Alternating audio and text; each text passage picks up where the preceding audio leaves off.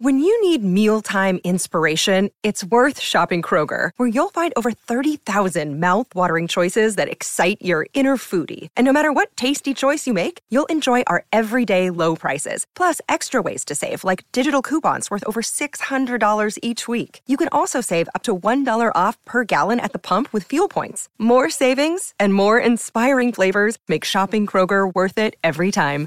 Kroger, fresh for everyone. Fuel restrictions apply.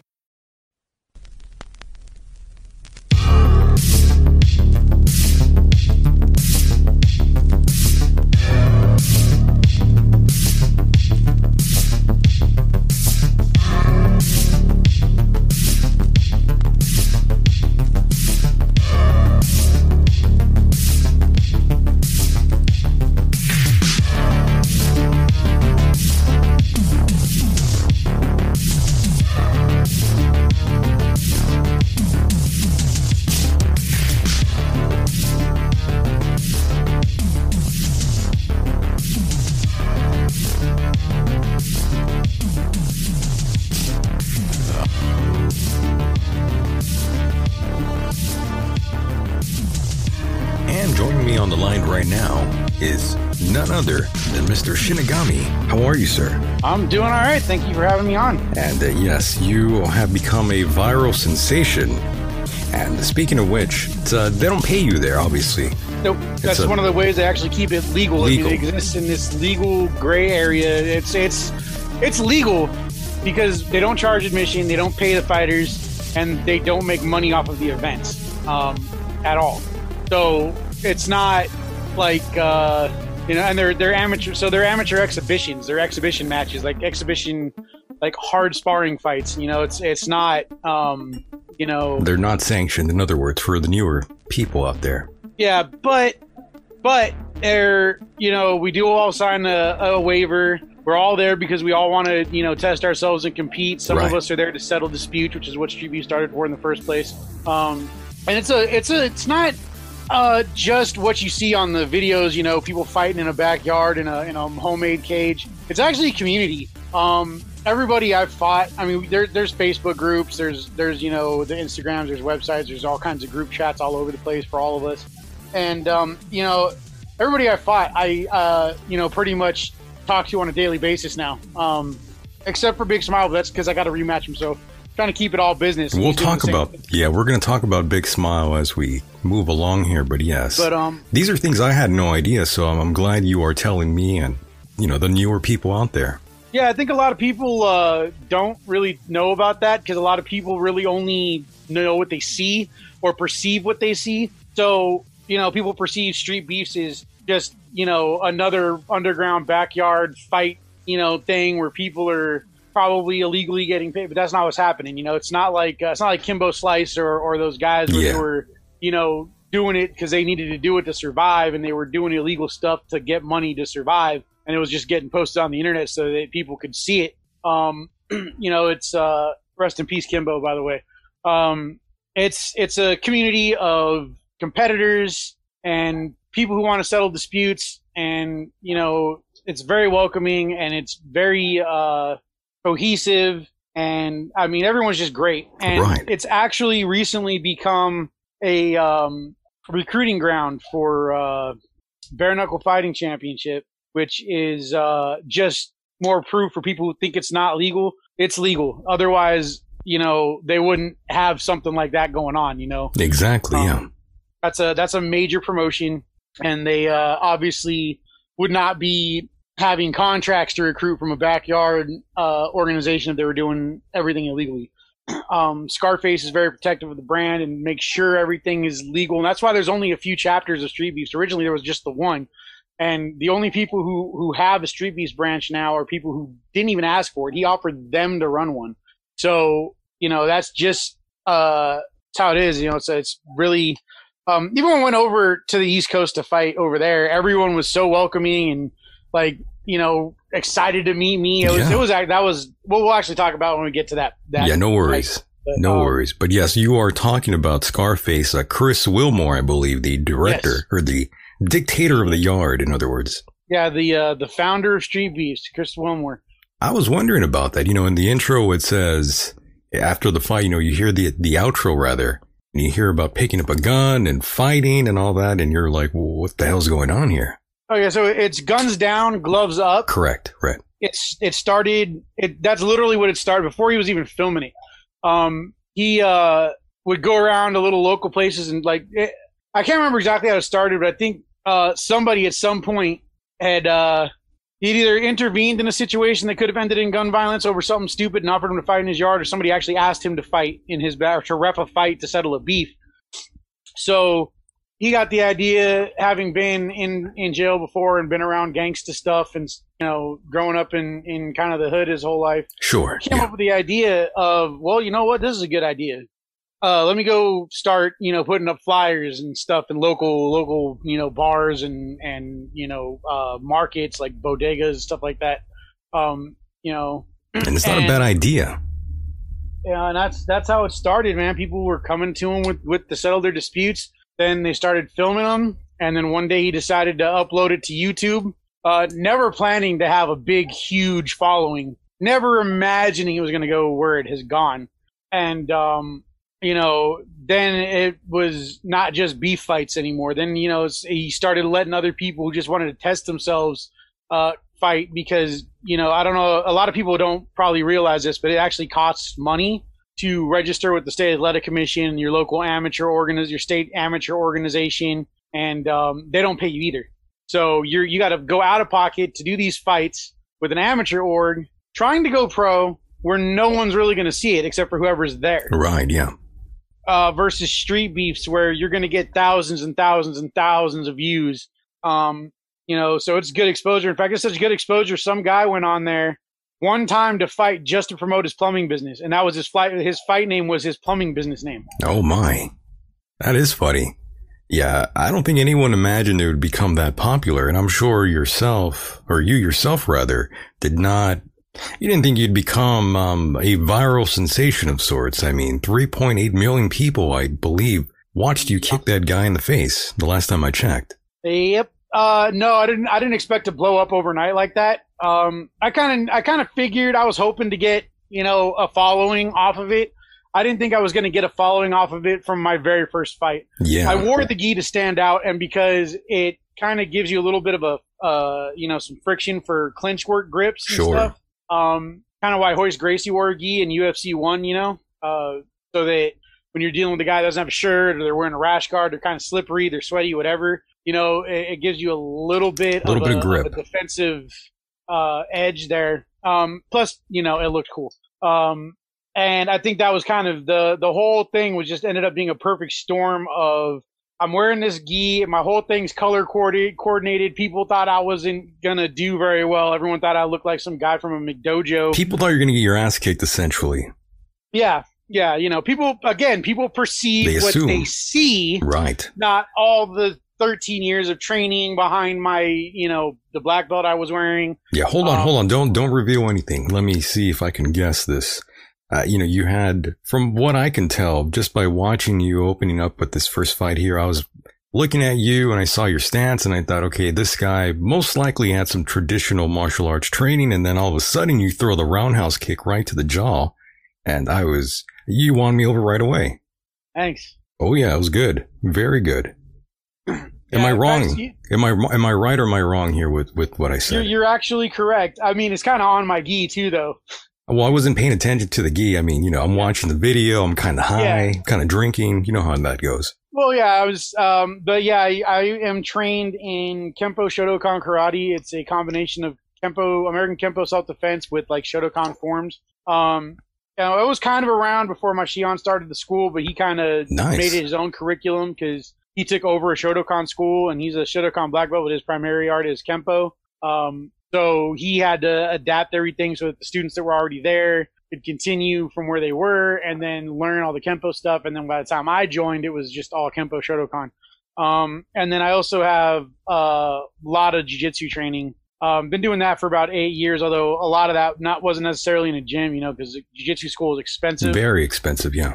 So uh, I had money uh, problems for a while, and uh, so I was kind of just going over to friends' houses that also did jiu-jitsu and had mats in the garage, and just rolling with them like a couple times a week, if not, you know, more than you know. I, I tried to hit two to four times a week in people's garages at least to keep the rust off. Um, yeah, I know about that. Oh yeah. So uh, quite familiar with uh, going to backyards and garages. Yeah, man. So that was that was uh, how I kept my jiu-jitsu training up between having gyms to train in. Um, and then uh, yeah, very cool. Uh, all, all came together in the yard that day, and uh, between knocking the dude out so fast, which I didn't expect it to be over that quick either. I was actually shocked that it was over that fast. I was like, really? I drove two hours and it's over in four seconds? Are you kidding me? That's what you want, though. You know, in and out. Well, yeah, it, it is. I just had expected more of a fight since that was my first time doing full contact. You came out like Ken in the fight. Yeah. yep. Awesome. Yeah, man, I really loved that. I was quite impressed. I'm sure everyone out there was quite impressed with you too. Uh, you, er- you earned instant respect. I'm quite sure amongst everyone there in the yard. And of course, everyone around the world, they tuned in for that, not knowing that they would find uh, this sort of, this sort of a karate figure all of a sudden emerge from the darkness of the internet here. It's pretty awesome. I was, again, quite impressed with that. I really like seeing that. I hope you keep fighting and uh, we'll, we'll talk about um, your fights in a moment here. But, you know, you were talking about the organization itself. Well, not really an organization. Well, can we say that?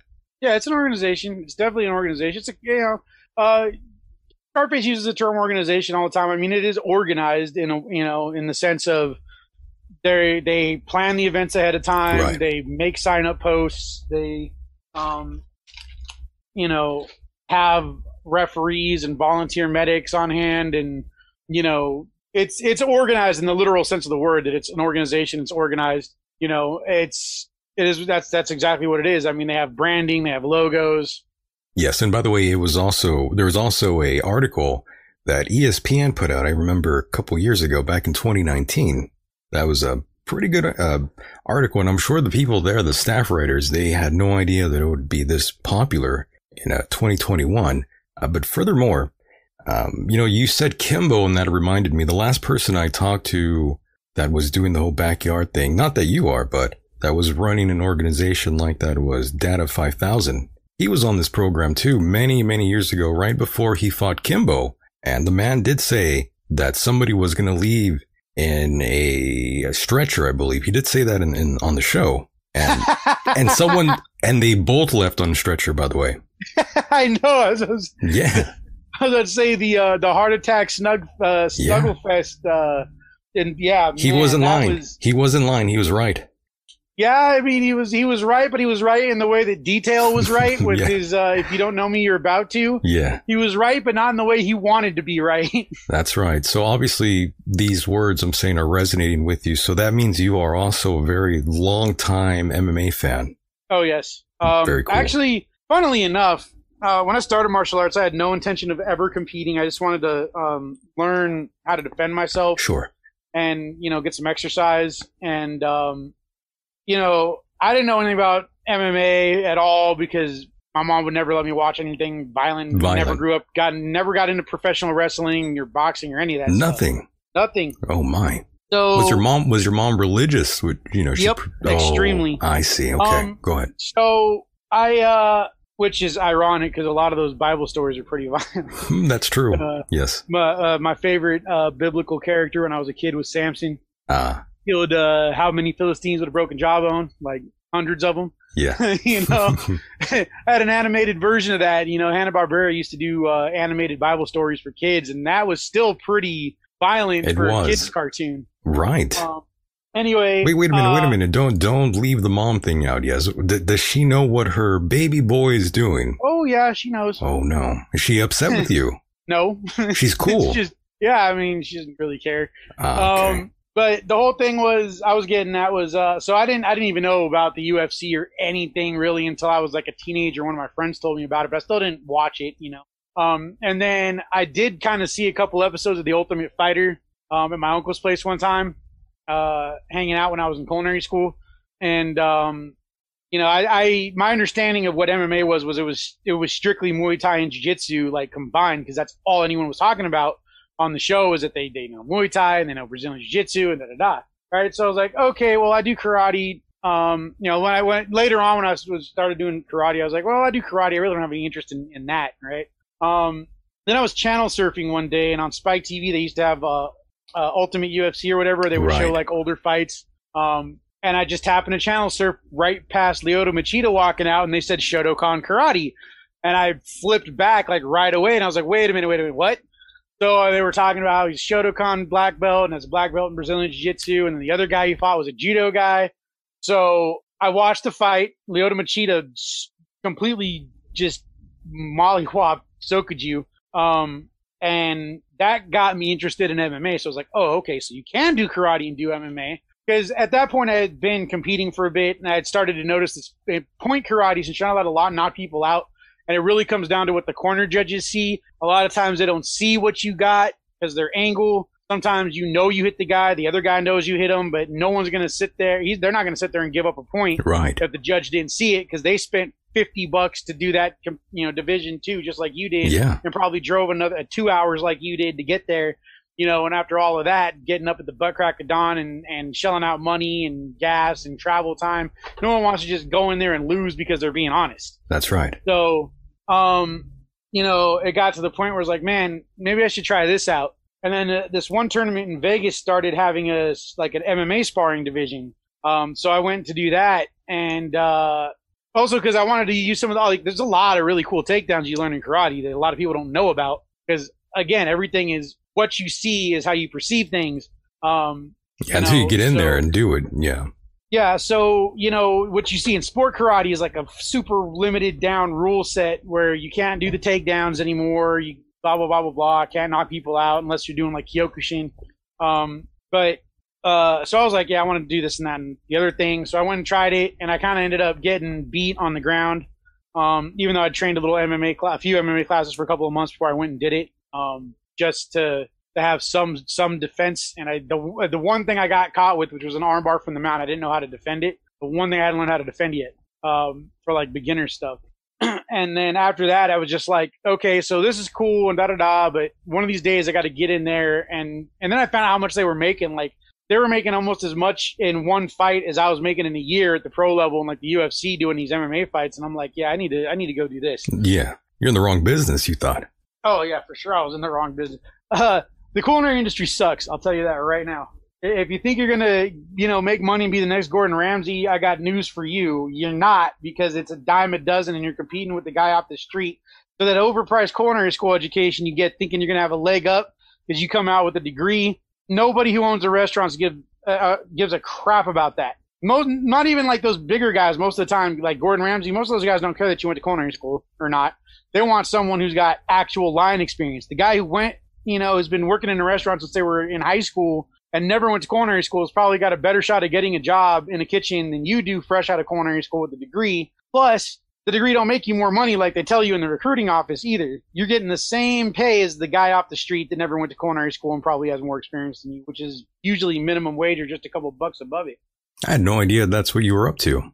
Yep, that was what I decided to do with my life before I started taking martial arts. If I'd have started learning martial arts sooner, I probably would have never gone that route. It's probably a good thing because right now, due to the pandemic, it's a pretty hard, hard business to um, conduct right now, especially with everything going on. Everything's kind of uh, iffy right now in terms of um, restaurants. Yeah, I definitely got out at the right time. Oh, Um, yeah, I would say so. Uh, the last job I had was actually um, a PE teacher at a charter school that I didn't know had a really high turnaround rate, and I kind of can see why they had a really high turnaround rate for the uh, non-certified positions like PE teacher. Um, didn't even think about looking on on uh, the internet to see if there was employee reviews for the place. Because when I started looking for work, I, I graduated from high school in 2005. I got out of high school, uh, culinary school in like 2006. Um, so you know, I was I started out doing paper applications and all of that stuff. Sure. Never ever once thought that you know websites like Indeed would have the ability for employees to rate the employers. So I never thought to look it up. I actually stumbled across that entirely on accident, trying to get my uh, get the website to get my tax form off of last year. Yeah. And turns out they just yeah they have a really high turnaround rate, and the the reason is because the administration does not help you out at all. They they actually kind of make it uh, a hard, you know I did exactly what they told me to do, and then I got fired for it Mm, um, you know, giving out too many detentions or whatever. I they see. never exactly gave me the exact reason, but you know, um, yeah, it's crazy. You can't give kids push-ups or anything anymore for punishment in PE class. It's wild. Then that's that's why they fired you. Um, no, I didn't do. I wasn't Mhm. doing that. I was just giving out detentions left and right because there was a bunch of kids that just didn't want to listen. They didn't listen. Yeah. Um, and and sadly enough, it was actually kind of the older kids, like the eight, the the sixth graders and the eighth graders were the ones. It was weird. It's like sixth grade would act out, eighth grade would act out. I'm like the whole class, you know, because they only had like a thirty minute PE, and trying to get them concise and to the point and getting them to do the activity. A lot of they didn't want to do it. They'd they'd uh, just run around and do whatever they wanted. and it was bad. Hurt. Yeah. it was Um, like seventh grade, cats. which is weird because in contrast, seventh grade was was a bunch of angels. That's Um, strange. Yeah. and so we're all like the little kids, the ones you think we would have a hard time getting them to play games and stuff that you know were specific. They would they would do it, no problem. But uh, anyway, so I that was actually my last job. Um, right before that, I had just worked in a restaurant, and yeah, I'm, I definitely got out at the right time because uh, statistically, the the working in kitchens is the number one most dangerous uh, job right now because of COVID, because that's where most of the exposure is actually happening because everybody's you know get dealing with Everyone's uh, huddled around, walking around, well, even with close the, by. most of the kitchens are down to like one or two people in the kitchen, which is screw that. I'll tell you right now, I, I I've had to be the only guy on the line or one of the only guys on the line. That's no fun. It, it, that's too much work for anybody. Um, but yeah, that sounds uh, between annoying. that and just the the constant interaction between delivery drivers and the front of the house, who then interact with the back of the house, the exposure rate is just ridiculous. Well, I'm glad you're not there in that sort of environment. That would have, uh, you probably would have contracted the virus already. Yeah, for sure. Yeah, absolutely glad I'm not not involved in that anymore whatsoever. Yeah, I mean, before I was doing this, uh, same situation. Well, not exactly the same situation, but you know, I was around people at times, and I was always sick, man. You know, before wearing the mask, and now it's like I haven't got a cold or anything in forever, and it's the first time, and I, I could remember my my friend, and I hate being sick. You know, I fucking hate that shit. So I don't know if the mask is working or it's because I've just not been around anyone. I think it's a combination of both because Maybe I mean both. I rarely got sick anyway, but I got sick just before all this stuff Yeah. um started. Like uh, I was sick over Christmas break, Oh, that Uh, sucks, right? Yeah, that's 2019, like right before it really picked the the COVID thing really Yeah. hit over here, and um yeah, I haven't gotten sick or anything because aside from going and doing Street Beefs fights and going and uh you know doing some you know training around a very small group of people. You've been cool. yeah you know i've been in a very uh routine pattern of being around the same exact people uh who wouldn't show up if they were exposed or had any symptoms. And uh you know that or just being at home. You know i'm either eating sleeping or training. That's it you know That's probably the best thing for you right now. driving sleeping or training i don't You're- really eat that much i made it sound Yeah. like i eat more than i do no i uh You're doing what you're supposed to, I think, truly. yeah And by the way, your your real name is Daniel, I believe, uh yeah i prefer danny but yeah or Danny. Yeah, yeah. I was gonna say, I I think your name's like Daniel or Danny, right? Yeah, it's it's Danny. Um, it's actually kind of funny. Uh, I used to prefer to be called Daniel, and then this girl I had a crush on in high school started calling me Danny all the time, and she wouldn't listen. So then it kind of flipped around, and now like the only people I let call me Daniel are like friends from when I was real little, like before I was fourteen, and like family members. And Isn't other that than funny? it's like everybody else either calls me Danny or now everyone calls me Shinigami, except for this Russian dude at my gym who calls me Chimichanga because he can't pronounce Japanese words. That's a good one. But yes, isn't it funny that women have that sort of effect on us? If it's with a name or, uh, let's say like a band, for instance, you know, I went to a concert with one of my ex-girlfriends, a Nine Inch Nails concert way back in the early 2000s. And, you know, I loved the band, but for a while after we broke up, you know, I fucking hated the band. I hated the band and I hated her. So, you know, it lasted for a while, but it went away. The, funny thing was, it wasn't so much that because I had a crush on her that it went that way. It's because everybody else around started doing it. Because I met a lot of people through her and her friends.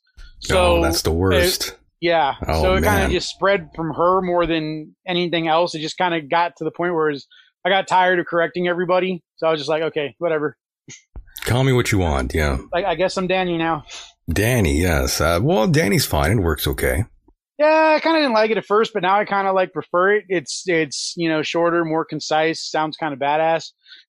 Yeah, it works. It, it sounds good. It rolls off the tip of the tongue very nicely. And of course, um, these ex girlfriends, they are They are dream killers sometimes, my friend. That's what a lot of people forget. You know, the younger generations, they will learn that later on in life. Women are dream killers.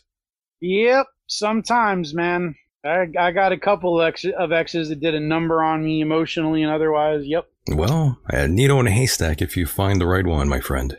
Hashtag shout out Rachel. Yes. Shout out Rachel. Rachel, I mean.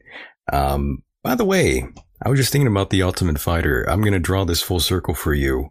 Um, you're familiar with Nick Diaz, correct? Yes. Well, Jeremy Jackson, you know, he beat Nick Diaz many, many moons ago, back in like 2001. Well, Jeremy Jackson was actually training at a, at a boxing gym right here in Imperial, California. And inside that boxing gym was myself, Jeremy Jackson, and Andy Ruiz, who you will see boxing pretty soon. Again. Yeah. Yeah, man. And we were all there at one time. Six degrees of separation, man. It's wild. Isn't that crazy? I mean, we were all there at the same time.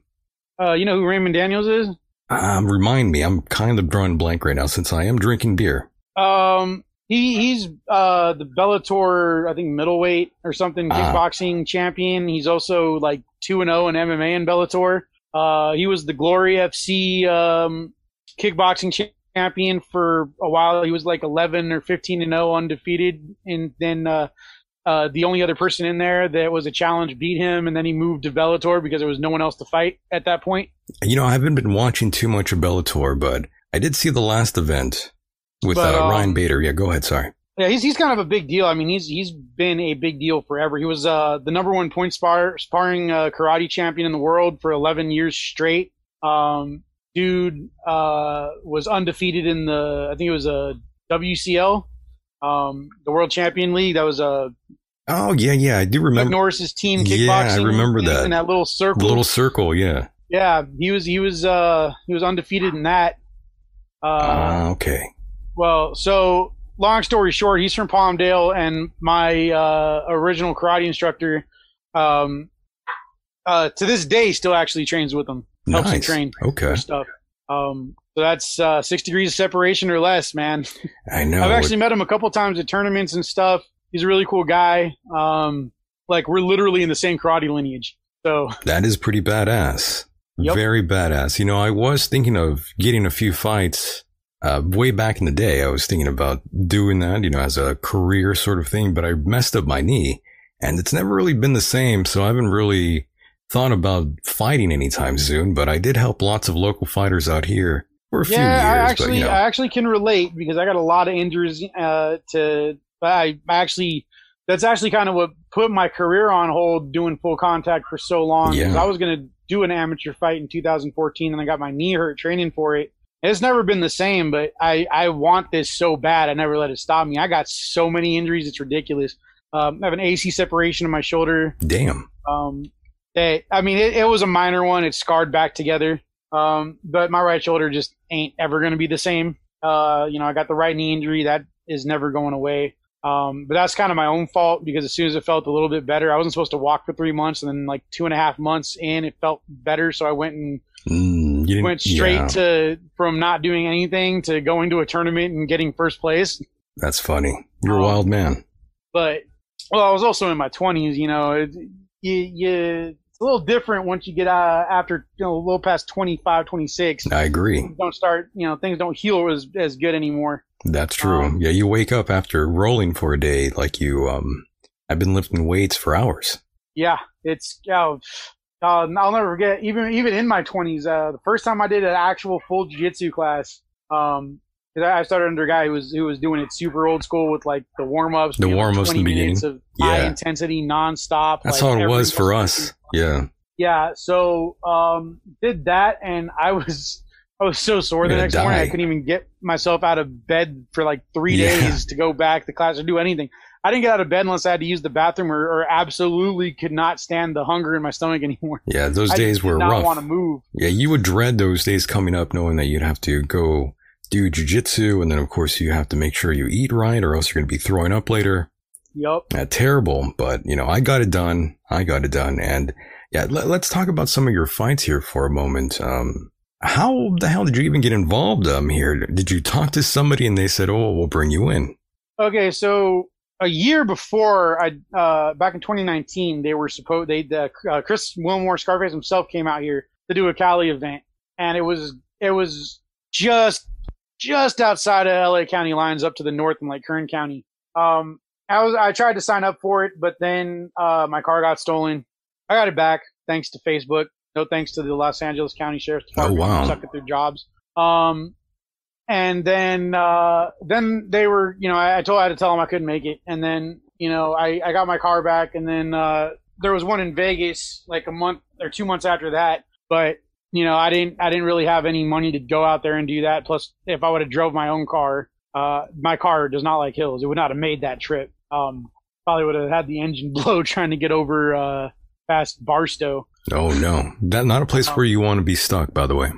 Uh, no. In fact, it's actually kind of wild though. The the last Street Beefs I went to uh, in Vegas, the Corner Darkness. We're driving. Me and me and Rachel are driving out there in a rent a car, and there's a we see a car on fire just past Baker on the side of the road, on the side of the freeway, just completely engulfed in flames. It was the craziest thing. Nobody was around. I don't think anyone was in it or near it. The only other thing was a cop there, but that's kind of like random because that's That in the middle of literally nowhere in the desert. Yeah. Um, but uh, so you know, I was I had joined the Street Beefs group. I had been in there in a year. I was kind of active in there, and then I found out they were going to have a West Coast chapter. So they started a West Ah. Coast group and everything. That's how it started. And I, I so I joined the West Coast group and I, I signed up, and then uh, Facebook's algorithm is all screwy, so I wasn't seeing every post from the group in my notifications or my feed or whatever. So I saw something that said it was canceled. Then I saw something that said it was moved to Vegas. I was like, okay, well, Vegas, I can't do that. So then the day of, of Street Beefs West Coast one, I uh, messaged Tank, Tiny Tank, Martin Rubio, who runs the West Coast branch, and um, asked him when the next one was going to be in California because I thought it was in Vegas. He's like, oh, it's today. I was like, oh, really? I thought it was in Vegas. I, I, I explained the whole situation with the posts and everything because I didn't see any of the posts. And even when I went to the group and was scrolling down, I scrolled down for 10 minutes and I still didn't see a single post. I was getting seeing posts from like a month and a half before that and still not seeing anything, you. know, about it was moved to San Bernardino. yeah. So uh, I was like, okay, please, can I please, please, I can you please squeeze me in, please, please, please. And there were a couple of no shows, so he was like, yeah, man, come on. No, we got lucky then. Yeah, I mean, I had to leave like right then. Yeah. But um, Oh, shit. that's pretty much pretty much what happened. Rachel was in the hospital, and so I Poor took, Rachel. Uh, her took my stepdaughter down with me to get her uh, mind off of it. I hear you.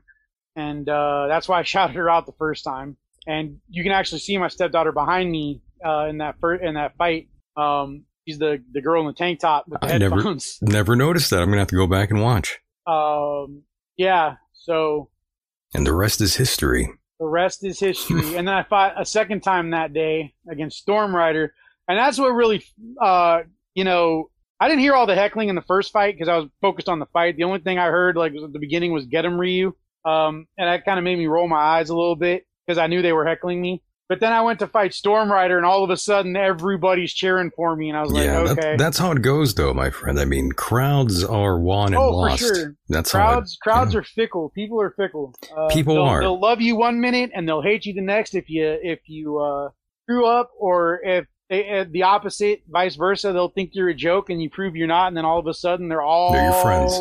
just cheering for you. Yeah, I get emails all the time telling me how they want me dead. So you know, I hear you. Yeah, it goes with the turf, though, man. You know. Yeah. But I, I, hey, I know what I signed up for. You know, I enjoy those kind of comments. I'm, I'm sick and twisted. You know, I, I don't like, I don't like getting good comments all the time. I like being trashed every now and then. It's fun. Oh yeah, it is. Uh, you know, they tell they tell Chris uh, tells us never to read the comments, but I'm always reading the comments. Yeah, comments. read the comments. In fact, Fuck it. I actually have a video on my YouTube. It was one of the first ones I started. I did when I started doing like actual videos on my YouTube instead Yeah. of just you know uploading sparring matches from tournaments. Um, and it was it was me reacting to the comments Nice. Yeah. because there were some hilarious comments. I mean, they're always I got gold. bullied my whole life. You, you got to learn to laugh at yourself, otherwise it's always going to get to you. And you know, the only thing that annoys me is when when people are lazy with their insults, and it's something I've heard a million times. It's like, okay, yeah, cool, I'm fat, I get it, whatever, you know. But then if I hear a fat joke that's like I've never heard it before, I'll laugh because it's funny to me. Because it's like, yeah, I'm fat, but I'll kick your ass, you know, true. like whatever. Yeah, you're a big guy, by the way. You're like 6'2", 230 or something. Uh, I'm like two eighty. You're, two, you're even more. Jesus. Um, I was that, actually 330 pounds when I did that first street fight. Yes, Um, the one with detail, I believe. Yep. Yeah, the the first four months of the pandemic shutdown were not kind to my waistline um, yes. at all because nothing was open, and then You're- we had all this. You know, I'm sure you remember we had all the, the whole state was on Yeah. fire, so the air quality was terrible. You were like a radio guy. yeah, You're in radio guy shape. Yeah. Yeah, pretty much. I was stuck inside eating comfort food, Nice. and playing video games because I was just stressed over. Yeah, you're living the life. Being able to train. That was the first time I hadn't been able to train at all in over a decade. Um, since before I started training. Um, that's like my whole life revolves around life, the training yeah. schedule. You know, even when I got a job, I would always be like, well, okay, I can't work these nights because you gotta train, because yeah. I got to do this. You know, um, so yeah, uh, everything about my schedule for years has revolved around I got to be at the gym at this time or the dojo at this time every day or on these days or whatever. So those four months of not being able to go do jitsu or kickboxing or karate or anything, just you know, that's that's kind of my kind of my social life, kind of my you know stress relief. You know, so when that was gone, I was just sitting around, you know, eating cheeseburgers and nachos and watching Netflix and playing video games because I had nothing else to do. Doing, yeah, enjoying life. Doing what you're supposed to do during that time. In my opinion. I mean, I tried to work whenever the, the weather was nice and there was no smoke in the air. I would go out, out in the backyard. My little patio gym is set up, and you know, do some weights and do you know exercises and stuff. But that wasn't really you know as frequent and frequent enough to burn off everything. So that's why I showed up looking A little heavy. way that the heaviest I've ever been in my life. But you still went in there and you still got that leg up there, man. Good job. Yep. Well, you know, You went for uh, the decapitator right away. Yeah, well, I mean, it was open, you know, and I've like uh, I've landed that shot in tournaments so many times. It was nice to finally be able to put power on it and see what happens. You know, I've never roundhouse kicked anyone in street fight before, but I have kicked someone uh, as soon as as soon as I hit this really big dude. You know, as soon as his ass hit the ground, he stumbled and fell back. As soon as he hit the ground, like I gave him no time. I threw a kick right to his head and he went out. I normally wouldn't do that, but the guy was huge. Hey, you know what? I got That's scared. Do it in the street, man. That's what street. That's why. I was scared shitless, dude. So I had to. that's I had why to do it. one street fights are dangerous. They're very because dangerous. there's no rules. There's no one to pull the guy off Yeah. you. Really, you don't know how many friends they have, and why it's a good idea to avoid street fights. Run away. Get away, You never yes. know what somebody knows. Yeah, I would. I would advise everyone to just get away from that sort of situation. and that's that's coming from somebody that's been in a only been in like one or two kind of street fight situations since I started training and didn't even really get injured at all. Um, you know, I, I got a cut to my scalp in one of them because I made a white belt mistake. But uh, you know, That shit's scary, man. We'll get to in a little bit. That Uh, shit well, is scary though, man. It's nerve wracking. If It you is. get in I a mean, real it fight, it's I mean, I, It's different from grappling and- because I was fighting somebody that I knew, and Oh, I okay. knew they weren't going to be able to hurt me. yeah, but they just wouldn't stop pushing it and then they sucker punched me so i Ah, had to worst. do something about it yeah.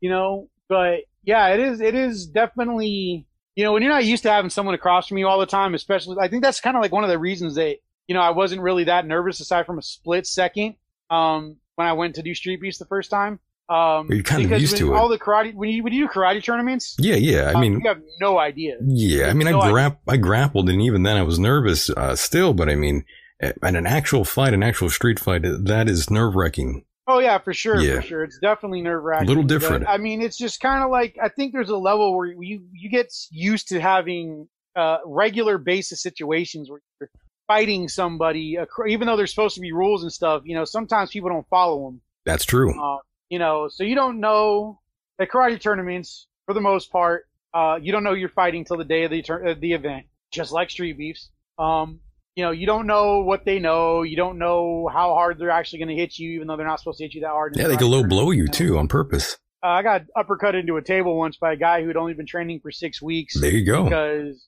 and and the dojo actually literally pulled him in off the street because they saw him walking by and wanted a ringer. Jeez. Um, so you know, after a decade of that, you know, you kind of learn how to control your your adrenaline, your emotions, and that fear uh, kind of isn't there. Uh, not in a way of of being cocky. It's more like it's not really there in a way that's going to you know make you panic so much. Right. It helps you have a clear head when you're in situations that almost end up in a street fight or something. Um, because you're just you don't know. You don't know. You don't know how many people fight that day. You don't know what they know. You don't know how long they've really been training. If they're sandbagging. If they're paid for a belt and don't have the control they should have because they haven't really trained because they're at a McDojo. You never know.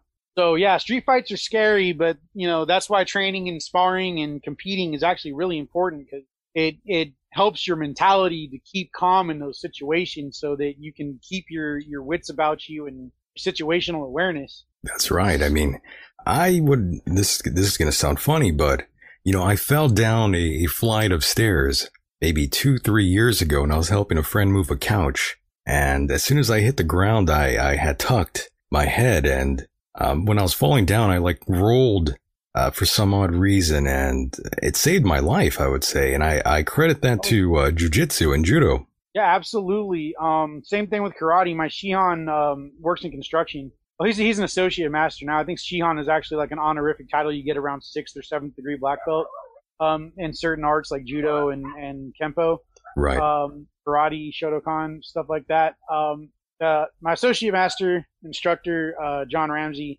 works in construction. When I was when he was still a Shihan, six degree black belt um, over here. Uh, not too long after I started training, um, I guess he he uh, fell off a twenty foot ladder. Whoa! That tucked and rolled, and all he had was a bruised hip. Yeah, that's that's how it worked for me. Except I'm the only well, since I knew people were watching, I actually did a kick up as soon as I hit the floor. Nice. Just to show uh-huh. them that I was, you know, unhurt. Fine. Yeah, but I mean, I was just. But as soon as I got up, I, I was hurting a little bit. Um, I'm not gonna lie. Myself too. I uh, I was jogging. Uh, uh, well, I was kind of sprinting just the rest of the way home. Uh, one time, walking around from around the corner to from a friend's house, and uh, I tripped and I fell forward, and uh, the forward break fall uh, probably saved me from a broken jaw or at least some missing teeth. Goddamn. And uh, it, it ripped the sleeve of my coat and I, I, have got a scar on my elbow from where it kind of got a little skinned up. Yeah. But that's so much better than broken bones or like even a broken arm. If I would have done the instinctual thing that everybody does and stick their arm straight out in front of them, broken arm, broken arm for sure. I've never yeah. actually had a broken bone in my life. Um, Lucky. Well, broken nose once, but um, yeah, a different situation. Yeah, but yeah, um, judo and training jujitsu will definitely help you some way, somehow, or any sort of martial arts will help you um, out. Any, any martial art that teaches you how to break a fall uh, is definitely going to to help you because that's probably one of the most practical things you'll ever learn because everybody trips and falls eventually. That's um, right.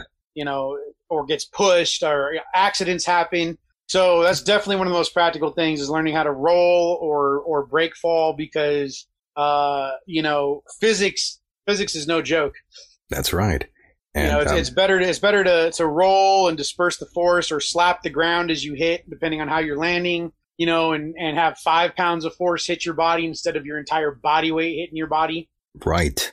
So, Danny, I, I did want to go through some of your fights here, but let, let's go through the very last fight you had with a big smile. You know, I did watch that fight and it did come to a draw.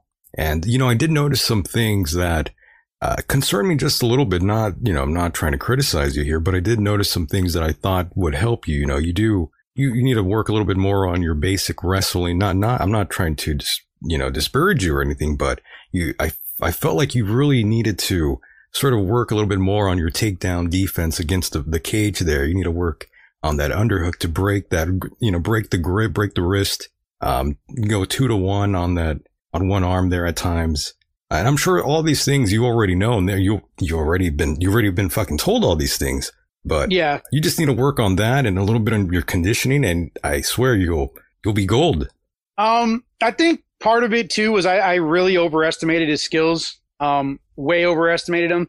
I made a mistake in the first round, uh, trying to to go for uh, a standing ankle lock to end it real quick when I should have uh, smashed past. Right. I ended up putting my feet square, and I gave him a, a you know the Ashigurumi sweep, which was stupid of me. Um, I think if I hadn't done that, I would have at least won the round, even if I would have just stayed in his guard and, and hit him.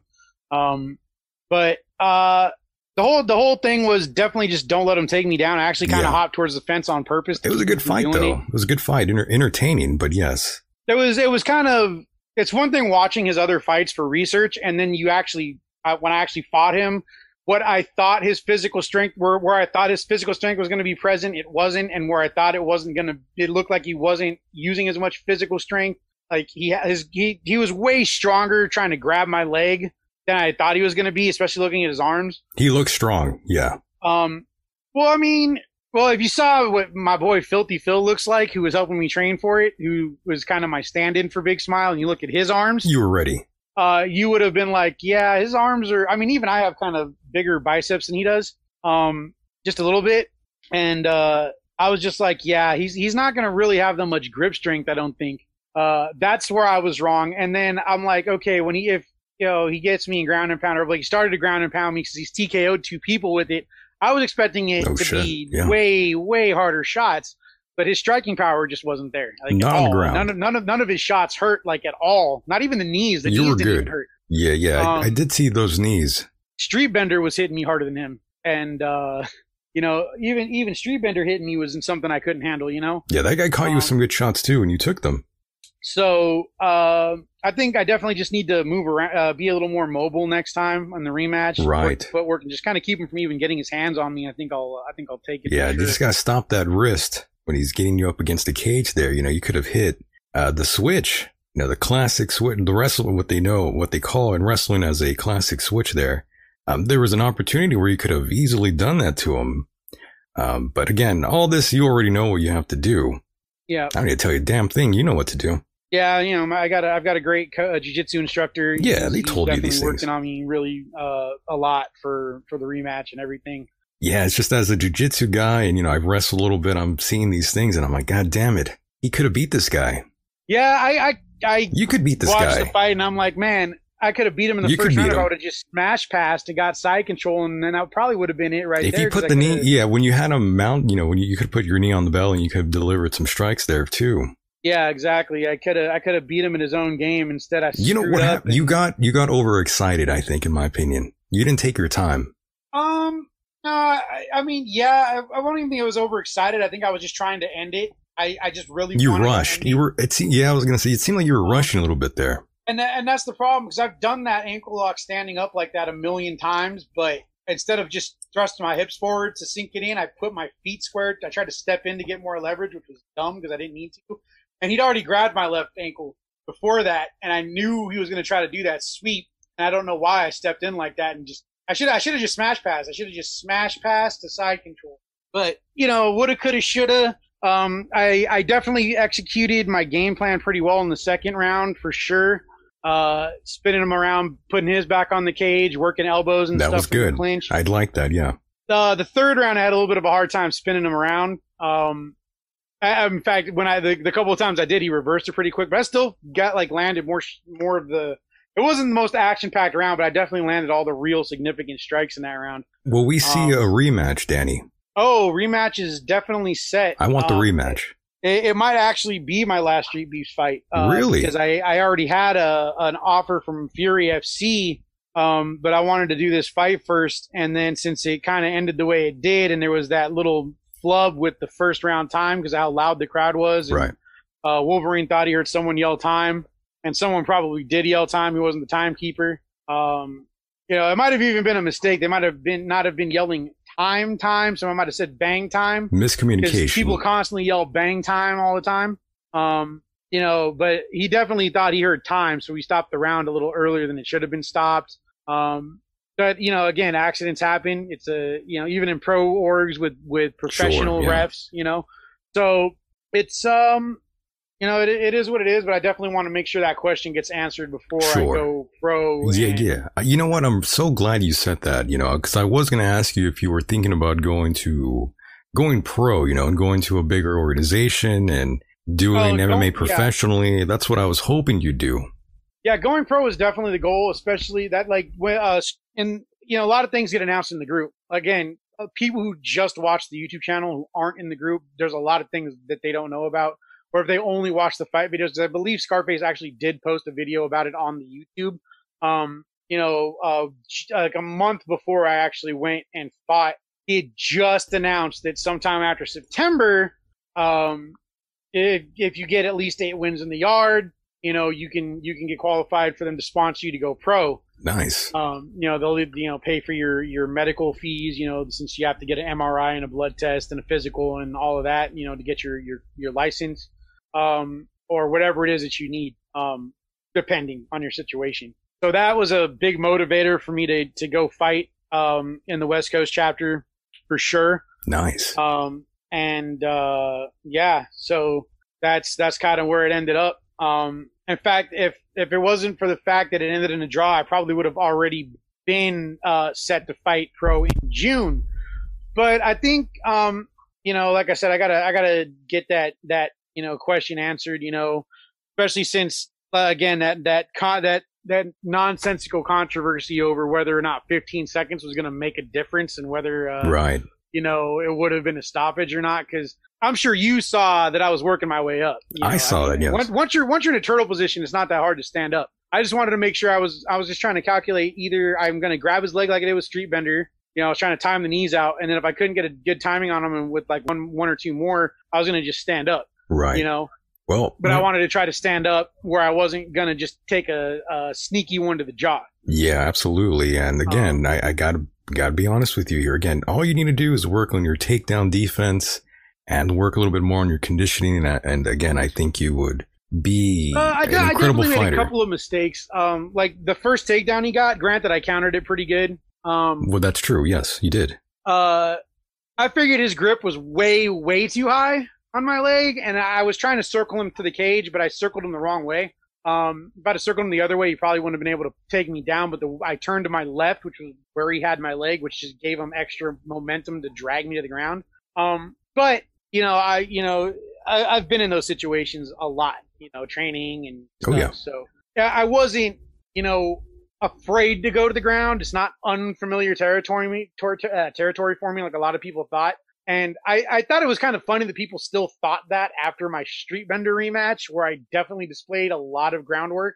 Um, but you know, yeah, yeah definitely gonna be working on a lot more. Uh, you know, not even letting them grab my leg and definitely take uh, take down defense away from the cage.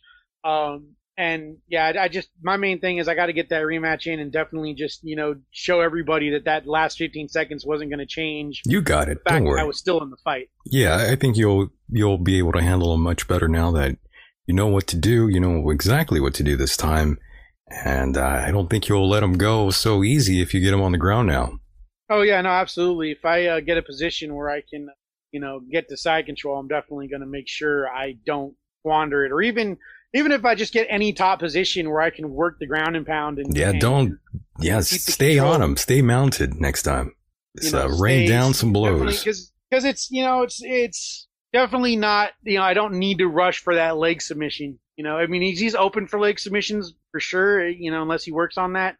I, I didn't need to rush for it the way I did, and there was other things I could have done. Um, but I, I think that was kind of the thing about that fight. I think it was an, it was mostly a feeling out process the first round for right. sure. You live and learn um, though. You learn what you have to do, and now you will be a lot better next time out.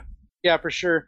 Um, and that's that's my thing. You know, as, as a, a martial artist, any martial artist should always strive to evolve and adapt and improve. You know, um, I think that's kind of one of the reasons I I was able to stay in the fight and and make sure it even you know went the way it did uh, where I was when I was doing good was because I made sure that I trained for him because I knew I was fighting him. Whereas I kind of feel like even though he said he was taking it seriously and, and kind of training for it, if you notice, he just and he said it himself when he uh, got interviewed on the Crowd Beer Review. You know, I, I am just going to kind of do what work what's worked so far. Um, you know, you can't you can't stick to one game for everybody. You know, it's never going to work uh, every time. That's right. So, Different body types. Um, you learn that in different jiu-jitsu. body types, different yeah. skill sets. You know. Yeah, that's right. You know, there's yeah. some guys I can't armbar because they're too damn big, too strong. So that's when you have to switch to a bicep slicer, and you're good yeah, to go. Still, I think the other thing too was uh, everybody else he fought either didn't display any groundwork. Because I know Ryu Senin trains jujitsu too, but he kind of just is used to stand up. Yeah.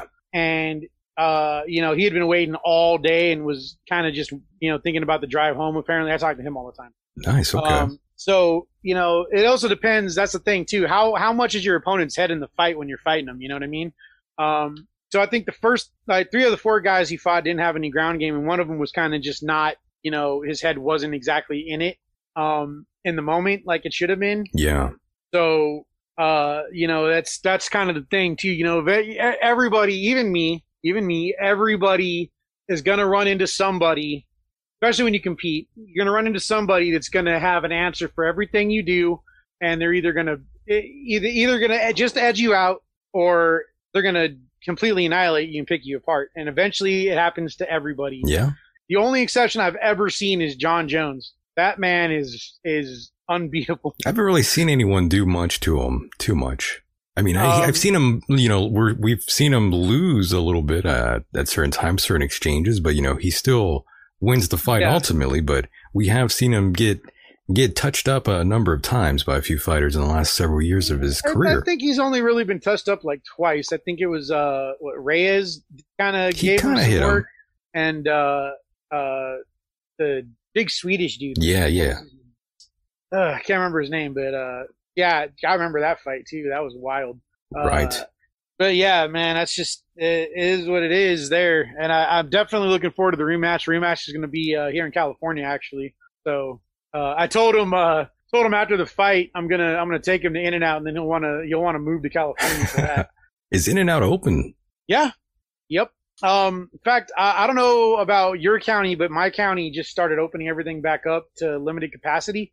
Uh, I actually just got to go see uh, Godzilla vs Kong in the movie theater, and that's the first movie I've seen in over a year. By the way, you were talking about Alexander Gustafsson. Yeah, that's what it was. Yeah, his last name started with a G. I, I, I totally forgot, but yes, go, going back to Godzilla versus Kong, I did see the movie myself, and you know, I felt like it's visually, I thought it was a fantastic, stunning film. Uh, but in terms of writing, like it, it seems like the, la- the the writers got lazy almost there, and they sort of dropped the ball. Um, I liked it. Don't get me wrong. I just think, man, the, the writers kind of. I, have heard that from a few people. My thing about it is because I grew up watching all the old Godzilla movies. I own yeah. the entire Showa collection. I have most of the Heisei collection. So you're like a big mark for Godzilla. Um. Oh, Godzilla was one of the first things that I really ever like. Uh, when I was a little kid, they used to have on on Channel Nine. They used to have Monster Piece Theater every oh, yeah. Friday or Saturday um, and we would watch that. So I watched all the old Showa era Godzilla movies growing up. So you saw Godzilla versus Mothra.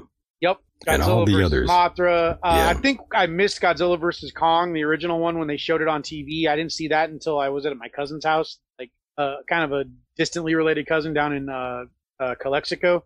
Um, Hold on, like stop there. Seven, stop there. El, Cent- El Centro is a few miles away from Calexico, by the way. It's the next town yeah, over. Yeah, I just looked yeah. it up when we started the conversation on my phone. Actually, that's pretty funny. Um, so we everything comes full circle, by the way.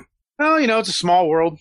That's awesome. And, and yeah, everything does come full circle. So, um, you know, all those older Toho movies, especially the later ones towards the end of the Showa era, especially like the middle of it, like uh, there was some pretty flimsy writing in those too. Oh, yeah. I actually think the way this one was written really felt like the perfect blend between the more, more, modern, up to date, legendary style, you know, kaiju monsterverse movies. I think and the original Toho yeah. Showa era style stuff.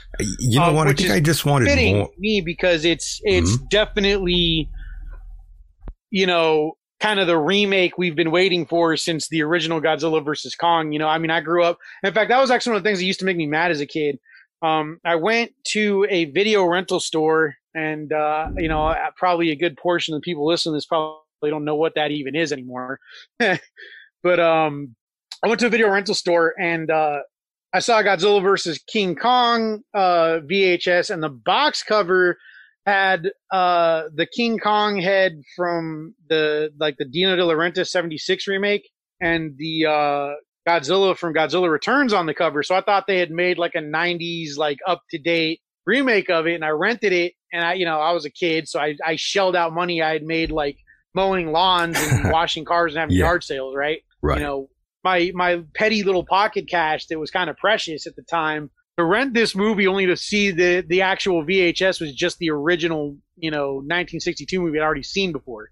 Um, so seeing this was great. I thought the writing was was actually in line with the original era of Godzilla movies, and I felt like it was kind of fitting. Yeah, could it have been had a deeper story like the first, you know, like 2014 Godzilla? Yeah, maybe. But I mean, It's it's the highest grossing legendary MonsterVerse movie of uh, the the entire franchise. So right. obviously, I think people cared more about watching Godzilla and King Kong beat each other up than uh, the writing. Right. Yeah. I don't, I don't think I don't think people really care too much about that, but I just thought I, I think I just wanted it a little I wanted it a little bit better is what it what it what it is. I, I mean, I kind of I kind of see where you're coming from. I mean, it could have maybe been a little bit more solid. You know, uh, the the plot was definitely just enough to get the keep the action moving along and kind of link up everything and set up that that ending. Uh, you know what it was? I'll be honest. You know what it was? This is what it was. About a week or two before I saw the movie, I just happened to watch Godzilla, you know, the 1998 movie. And I thought, uh, you know, I watched that movie and I thought, yeah, I'm going to watch the new movie here and it's going to be awesome.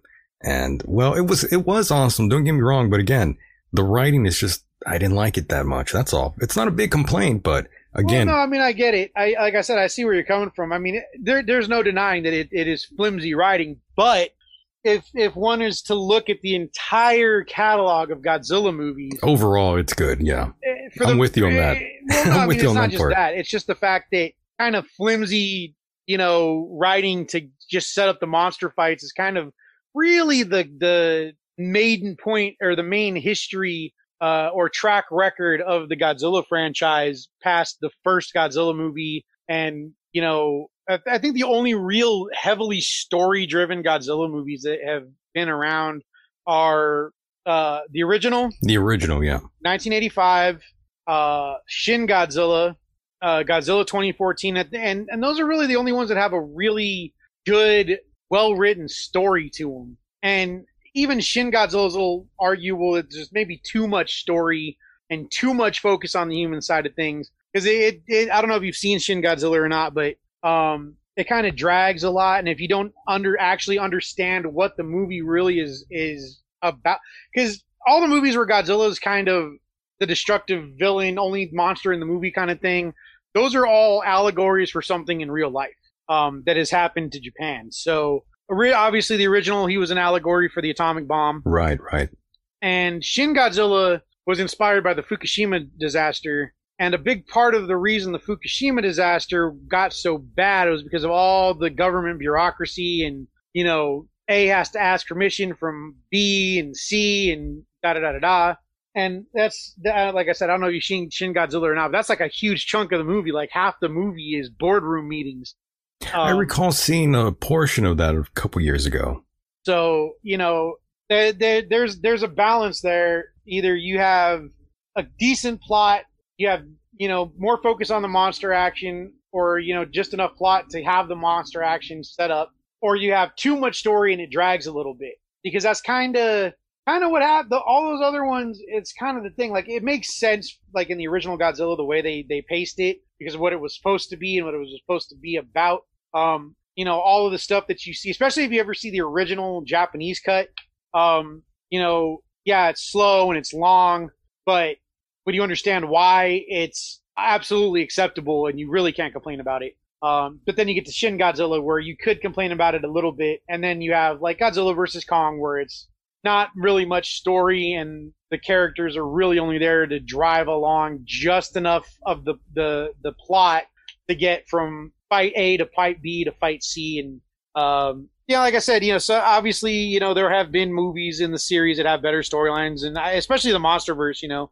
and I, I get it. You know, there there could have been more of a plot. Like you know, King of the Monsters had more of a plot, um, and even that was kind of not as solid as the 2014 plot, but it still had more of a plot. You had more human motivation for what was was going on than in this. Right, and either way, it still made 358 million worldwide. Oh, uh, actually, it's like uh, worldwide right now is like 1.6 billion. Jesus. Oh no, no, no, that's no, no, never mind. You're right. It's the I just I just got that mixed up. Um, it's actually the entire Legendary MonsterVerse combined. All four movies um, have just totaled because of this. Like they've they've totaled over 1.6 billion dollars uh, for the whole franchise. Someone had a good paycheck recently. I'm sure. Oh yeah, for sure. Um, and we might actually get more MonsterVerse movies because this one's doing so good, which is ironic because it has the, you know, you would think that the one with the least story would probably not, you know, do the best considering that King of the Monsters kind of had the lowest uh, gross out of the four. But you know what? I mean, I, it, it didn't just save the MonsterVerse. I think it's almost single handedly saved movie theaters because that was yeah. I think that was what a lot of people was the first ticket they bought when the, their their local movie theaters opened back up. Because I know point. I did. Yeah, good I've point. actually seen it three times in the theater. oh damn! So you were you're totally in. Oh, totally, dude. I mean, I am a huge, like I said, since a kid, since I was a kid, I I can watch the movies over and over and over and over and never get sick. of Never get bored. Yeah. Ever.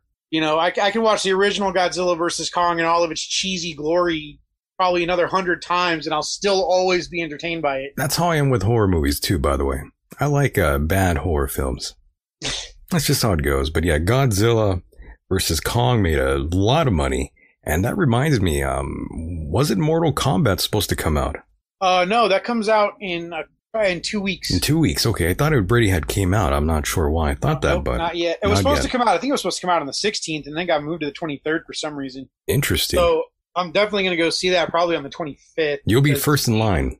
20, well, no, because the 20, I, I would go on the 23rd, but there's a Street Beefs West Coast, and I got to go corner a couple of people. Would you show up at the movie theater um, in full gear for the for the Mortal Kombat? You know what? I just might. You should.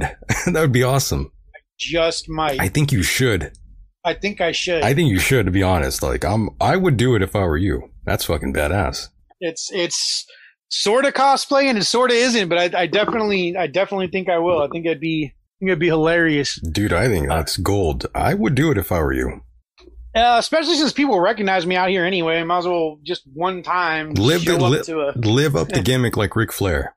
woo. There you go. See, I never got into professional wrestling because I wasn't really allowed to watch it, but I'd sneak it sometimes. And then, like, that's one of the things I love about YouTube. YouTube is a is an online archive of Awesome. awesome, Yeah. hidden, lost, ancient gems. I've actually been able to see commercials that came on TV 30 years before I was born because of uh, YouTube, yeah. YouTube. And I, I'm probably weird for wanting to just watch commercials, but I even when I was a kid, I always wanted to watch the commercials. They were more entertaining though back then when we Yeah, were some growing of up. some of them were pretty entertaining. Yeah. But um, so my thing is like I'll I I sometimes I'll go on on YouTube and I'll look up old pro wrestling promos from like the 80s and the 90s Nice. when they were actually really really entertaining.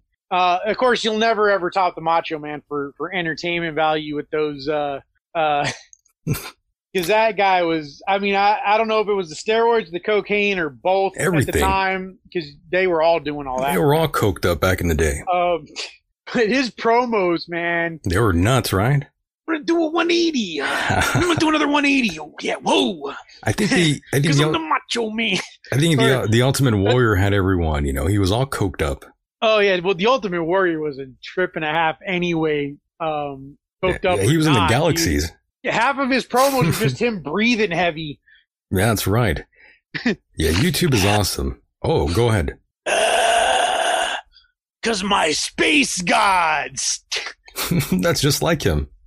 Uh, impersonating uh people and characters is kind of a useless hidden talent of mine. Nice. Uh, oh, it's a good one. I think my, my favorite all time uh, Macho Man promo though was the, the cream of the crop one where he's pulling little little coffee creamers out of nowhere. Uh, oh yeah, cause I'm the cream of the crop. Yeah, when uh, when the going gets tough, the cream rises to the top. On balance, off balance. Oh yeah, 'Cause I'm the Macho Man and I'm the cream of the crop. And he just takes puts the cream up on top of his head and then runs away. right. Yeah, lots lots of classics, and uh, man, it, it's it's kind of hard to watch wrestling these days. Uh, you know, I try to watch the WWE recently, and there's all sorts of monitors going on in the back. It's it's a really tiring on the eyes. Um, you know, just, that that was kind of the thing too. Like, I never like I had friends that would watch it, and I'd go spend the night at their house and stuff. Uh, when I was like a preteen, and yeah, that was like during the Attitude Era, and Nice, I, I really yeah. didn't couldn't get into it when they were watching it. It wasn't like when I would sneak it at my grandparents' house when my mom was at work when I was over there visiting them because my mom worked near where they lived. So I go down there sometimes on the weekends and, and visit for the weekend. She would, you know, not have, so she wouldn't have to drive from all the way over here, and I get to see my my relatives. Um, and you know, in the '80s and the like the early '90s, it was all like really colorful and you know really you know unique kind of. Everyone was a very unique character, you know. And then the Attitude Era hit, and then everything after that, like everything's kind of generic. Everyone kind of just looks the same. Looks the same, yeah. You know, I mean, some right. people could argue that yeah, everyone back in like the eight, the nineties and the eighties, they all all the pro wrestlers were just big, huge, roided out dudes with long hair. Yeah, maybe uh, on the surface when you're just watching them actually wrestle and they don't have all their gimmicky stuff on because that's all costumes that would get in the way. But like when they were doing promos and walking out and doing all like you know, you would never confuse you know Nature Boy for like uh the Million Dollar Man like That's ever true. You know, those were very distinct dudes. Yeah, everyone's character was written out so good back in the day. Yep. Good storylines and everything, but yeah, um, not like today. You know, everything, everyone is, um, everyone looks the same now. Yep. Kind of weird, but yes, pro wrestling has changed uh, dramatically over the last uh, several years. It's not as popular as it once was, like when we were growing up during that Attitude Era. I'm I'm surprised to hear that. I'm surprised you weren't really that into it growing up when you were, you know, just a little kid The- during the that era. closest thing I ever got to that, and I don't know if you remember this because a lot of people don't. Uh, there was a show that used to come on. I think it was on Fox Kids, or it was either on Fox Kids or Channel 13 on Saturday mornings. Called WMAC Masters, and it was like kind of like pro wrestling, but it was like martial art, like striking martial arts, like traditional martial arts type stuff. Um, and they had they were all characters too, but um, that was like the closest thing, and somehow I managed to get away with watching that. Um, that that was that was the closest thing I ever got to pro wrestling. I was into that. That that didn't last very long, but I was definitely into that. What about watching, you know, like adult shows when you're like a kid? You know, you had to, you know, watch something late at night and, you know, the channel was all scrambled, but you could sort of see like a breast every now and then. you remember those you know days? what? We where I live, that didn't really happen. You know, sometimes I'd, I'd channel surf past that. You had the box. Uh, I think everyone in the '90s uh, kind of had that experience at some point, somewhere, at someone's house. Eventually you had the box, yeah. Um, well, even without the box over here, the only the only adult channel we had in the '90s was was the Playboy channel, and if you didn't if you didn't have even with the blocks, you couldn't just flip to it and have it come in at all. Um, that was that our I was our local cable companies have always been kind of different like that. Um, Nice. Versus going down to LA where you know my relatives live and you know the, the way channels would come in down there more channels with basic cable than we had and a whole different channel lineup like channel order uh it, aside from like all the local news like one uh, two four five seven and nine eleven and 13 were all the same because it's all one county area so they're all the, the local stations for the whole area but um yeah i know what you're talking about no Very funny nice. thing, bringing things full circle again. Um, someone, what someone I watch on YouTube that that reviews uh like bad movies, uh, pointed out that the appeal of Godzilla movies was that it was basically, pr- or no, it wasn't him. It was the, it was it was the the guy who does the angry video game nerd. I remember him, Um, yeah. He when he went out of character, he was, he was just talking about Godzilla movies and stuff, and he pointed out that the appeal of Godzilla movies is it's just pro wrestling in monster suits. Mm, that's a good observation, yeah. and and I thought about it, and I'm like, yeah, when you got Godzilla drop kicking a giant beetle, Yeah, and it's all You're and, kinda it's, right. and it's guys in suits, you know, already. yeah. Well, and we think about it too, and that's kind of probably because of the suits. What kind of fighting can you really do Yeah, that isn't kind of some form of wrestling? that's right. Because it's the only thing you can do that it's not going to completely destroy the suits, and it, you know it kind of looks cool. Because that's if you think about it, that's how wild animals fight anyway. They they wrestle. You know, they don't really punch each other because most animals can't do that. So everything in the wild is some form of grappling. Grappling, right. From bit- praying mantises fighting each other to scorpions to lions, tigers, and bears. It's Little- all grappling. it's a of some form of uh, Greco-Roman wrestling. yeah, sort of. pretty odd. Um, but yes, you know, we are running out of time here, and I do want to uh, thank you, Danny, for spending some of your time with us here on the program. And my God, you know, I could talk to you for another hour. I feel like we could uh, talk about all kinds of stuff since, you know, we're around the same age, you know, um, gone yeah. through a lot together. Yeah, Uh, I definitely sure. like a good conversation. I could probably talk all night, man. Yeah, I'm gonna have to, Um, I'm gonna have to bring you back here sometime. Oh yeah, for sure. I'd love to be back. This was awesome. Yeah, my friend, I would love to do this again with you. I had a great time here. I hope you had a fun time chatting here, and Um, before I let you go, um, definitely plug anything you'd like. Um, the floor is yours. Go ahead. Uh, Anything I you mean, want. Go uh, ahead. not too much to plug that uh, I haven't already plugged already, but uh, I do have merch in my Teespring store. There you go. Uh, Shinigami's Killer merch on Teespring. I have two YouTube channels to follow. Um, Shinigami the Reaper MMA and Lord Demonius the Undead Pyro. The second one is me as a character all gothed out, um, kind of hosting old public domain, like bad horror movies. That's your pro wrestling gimmick. uh, Kinda. no, I think if my pro, if I was going to do a pro wrestling gimmick, it would be King Karate and it'd come out in my gi and everything. Ah, nice. Okay. um, that works It'd be too. like Kung Fu Naki, but I wouldn't suck. yes.